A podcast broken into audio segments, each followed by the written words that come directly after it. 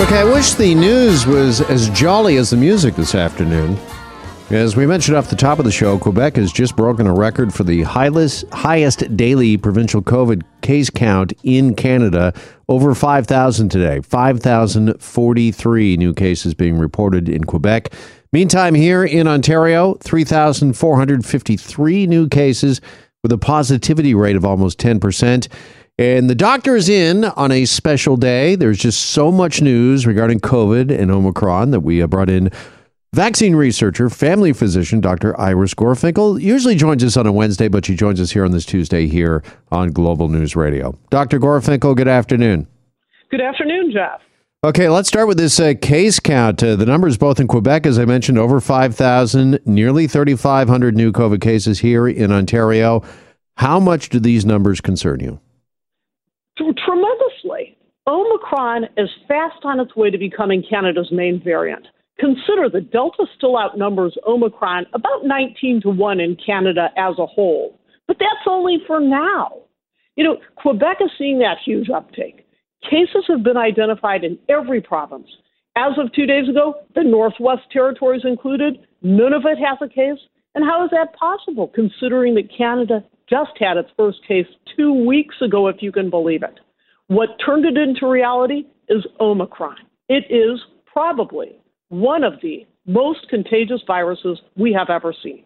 Period. Yeah, and not only the case counts, but talk to us, if you could, about the positivity rate at almost 10%.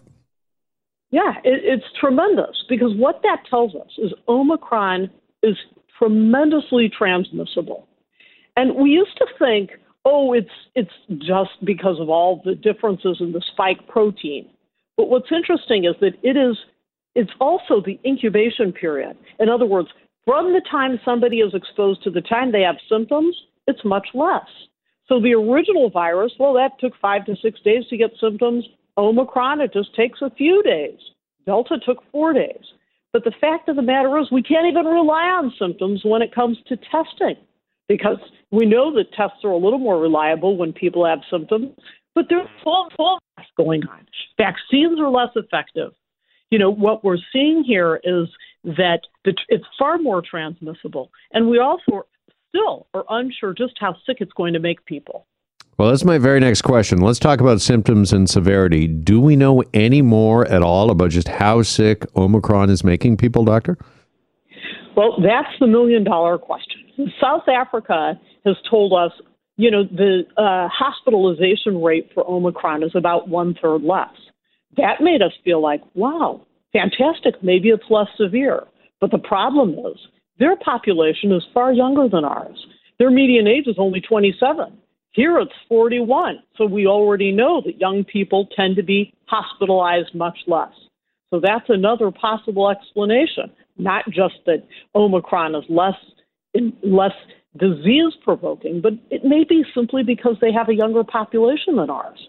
Another big difference is South Africa has seen seven out of 10 already have natural exposure. And that has nothing to do with what's happening here in Canada, where most of us come by immunity through vaccination.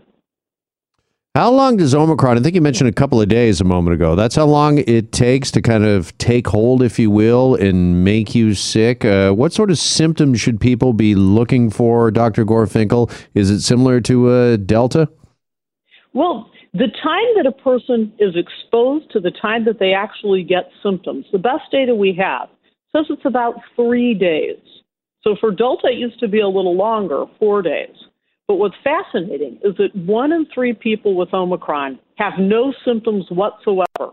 And that's according to the UK's public health website. So the most common symptoms when it comes to Omicron, they're actually a little different than it, than with Delta. So with Omicron, it, it acts more like a common cold: runny nose, sneezing, sore throat, headache, and fatigue. You know, so that information was just published in the British Medical Journal two days ago. And compare that to Delta more fever, more cough, more loss of smell or taste.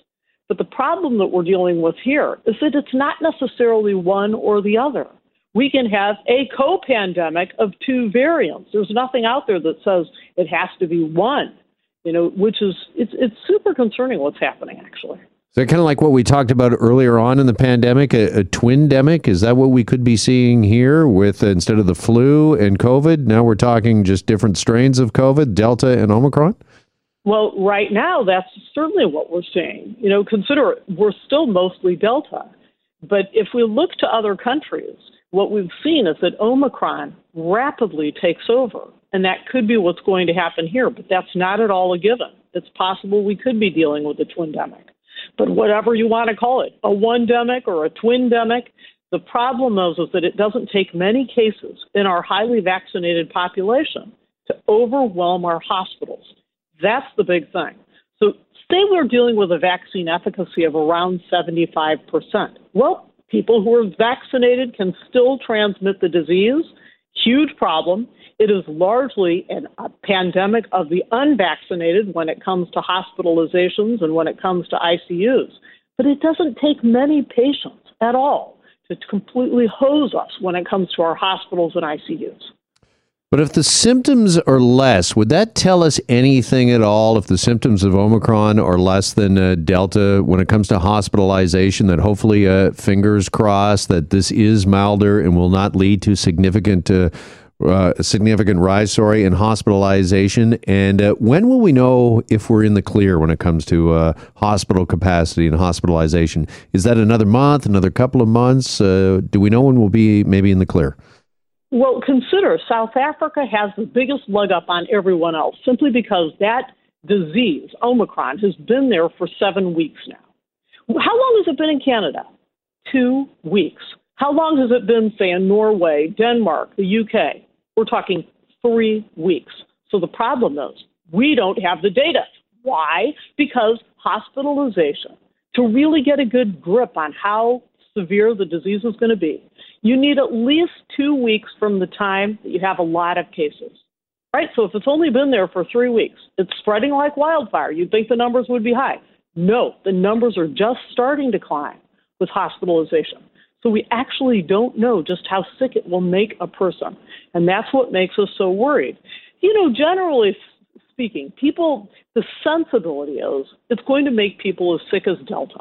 Probably. It's probably not going to be a huge difference.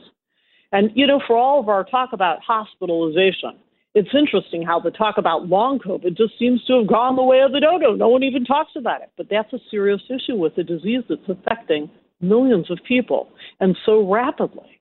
Like to get an idea. So look at Delta. Delta used to spread to one other person, right? So one person has it, it goes to two, it goes to four, it goes to eight. Consider Omicron. This is data from Ontario's advisory table. It goes from one person to five, from five to 25, from 25 to 125 in the same time period. That's so, what makes it the most contagious virus we've probably ever seen.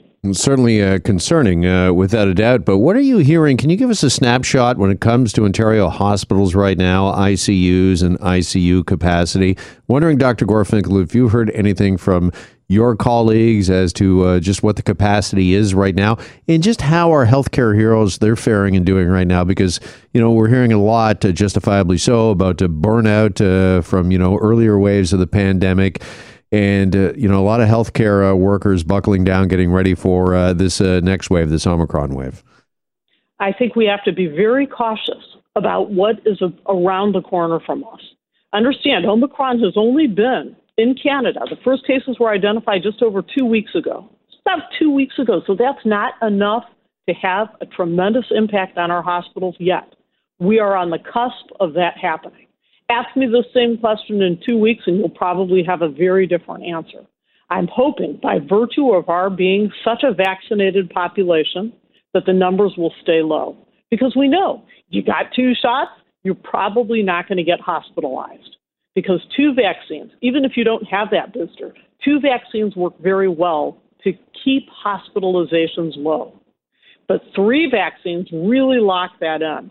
So if you take a look at data, say from the CDC, this is the Centers for Disease Control that just came out, the difference is, is it, it clearly demonstrates people who are unvaccinated are the people who generally get hospitalized. They're generally the ones, and I hate to say it, but who will die from the disease. The vaccines are still highly, highly effective. But the big problem is is transmission and also the number of cases.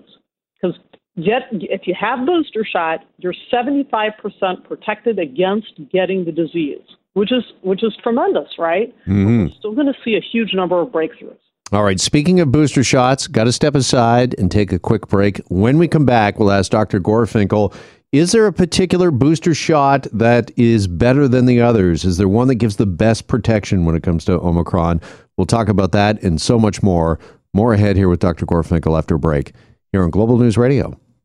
Hi, it's Shauna, and I might be a bad parent because my kids think french fries are vegetables. Hey, it's Ryan, and I might be a bad parent because I went out for wings when my wife was in the hospital after giving birth. Johnny here. I might be a bad parent because in my house, the tooth fairy gives pocket change. But we're not alone. Len emailed us and said his six year old daughter's Tarzan moment going from love seat to lazy boy by curtains made him more proud than any dance recital. and Andy left his two year old at the rink. All right, guys, I'm sure we're not alone. Like Andy's kid. For stories and confessions like this, make sure you check out our podcast. It's called Bad Parents, and it's available wherever you get your podcasts. I left a glove at the rink.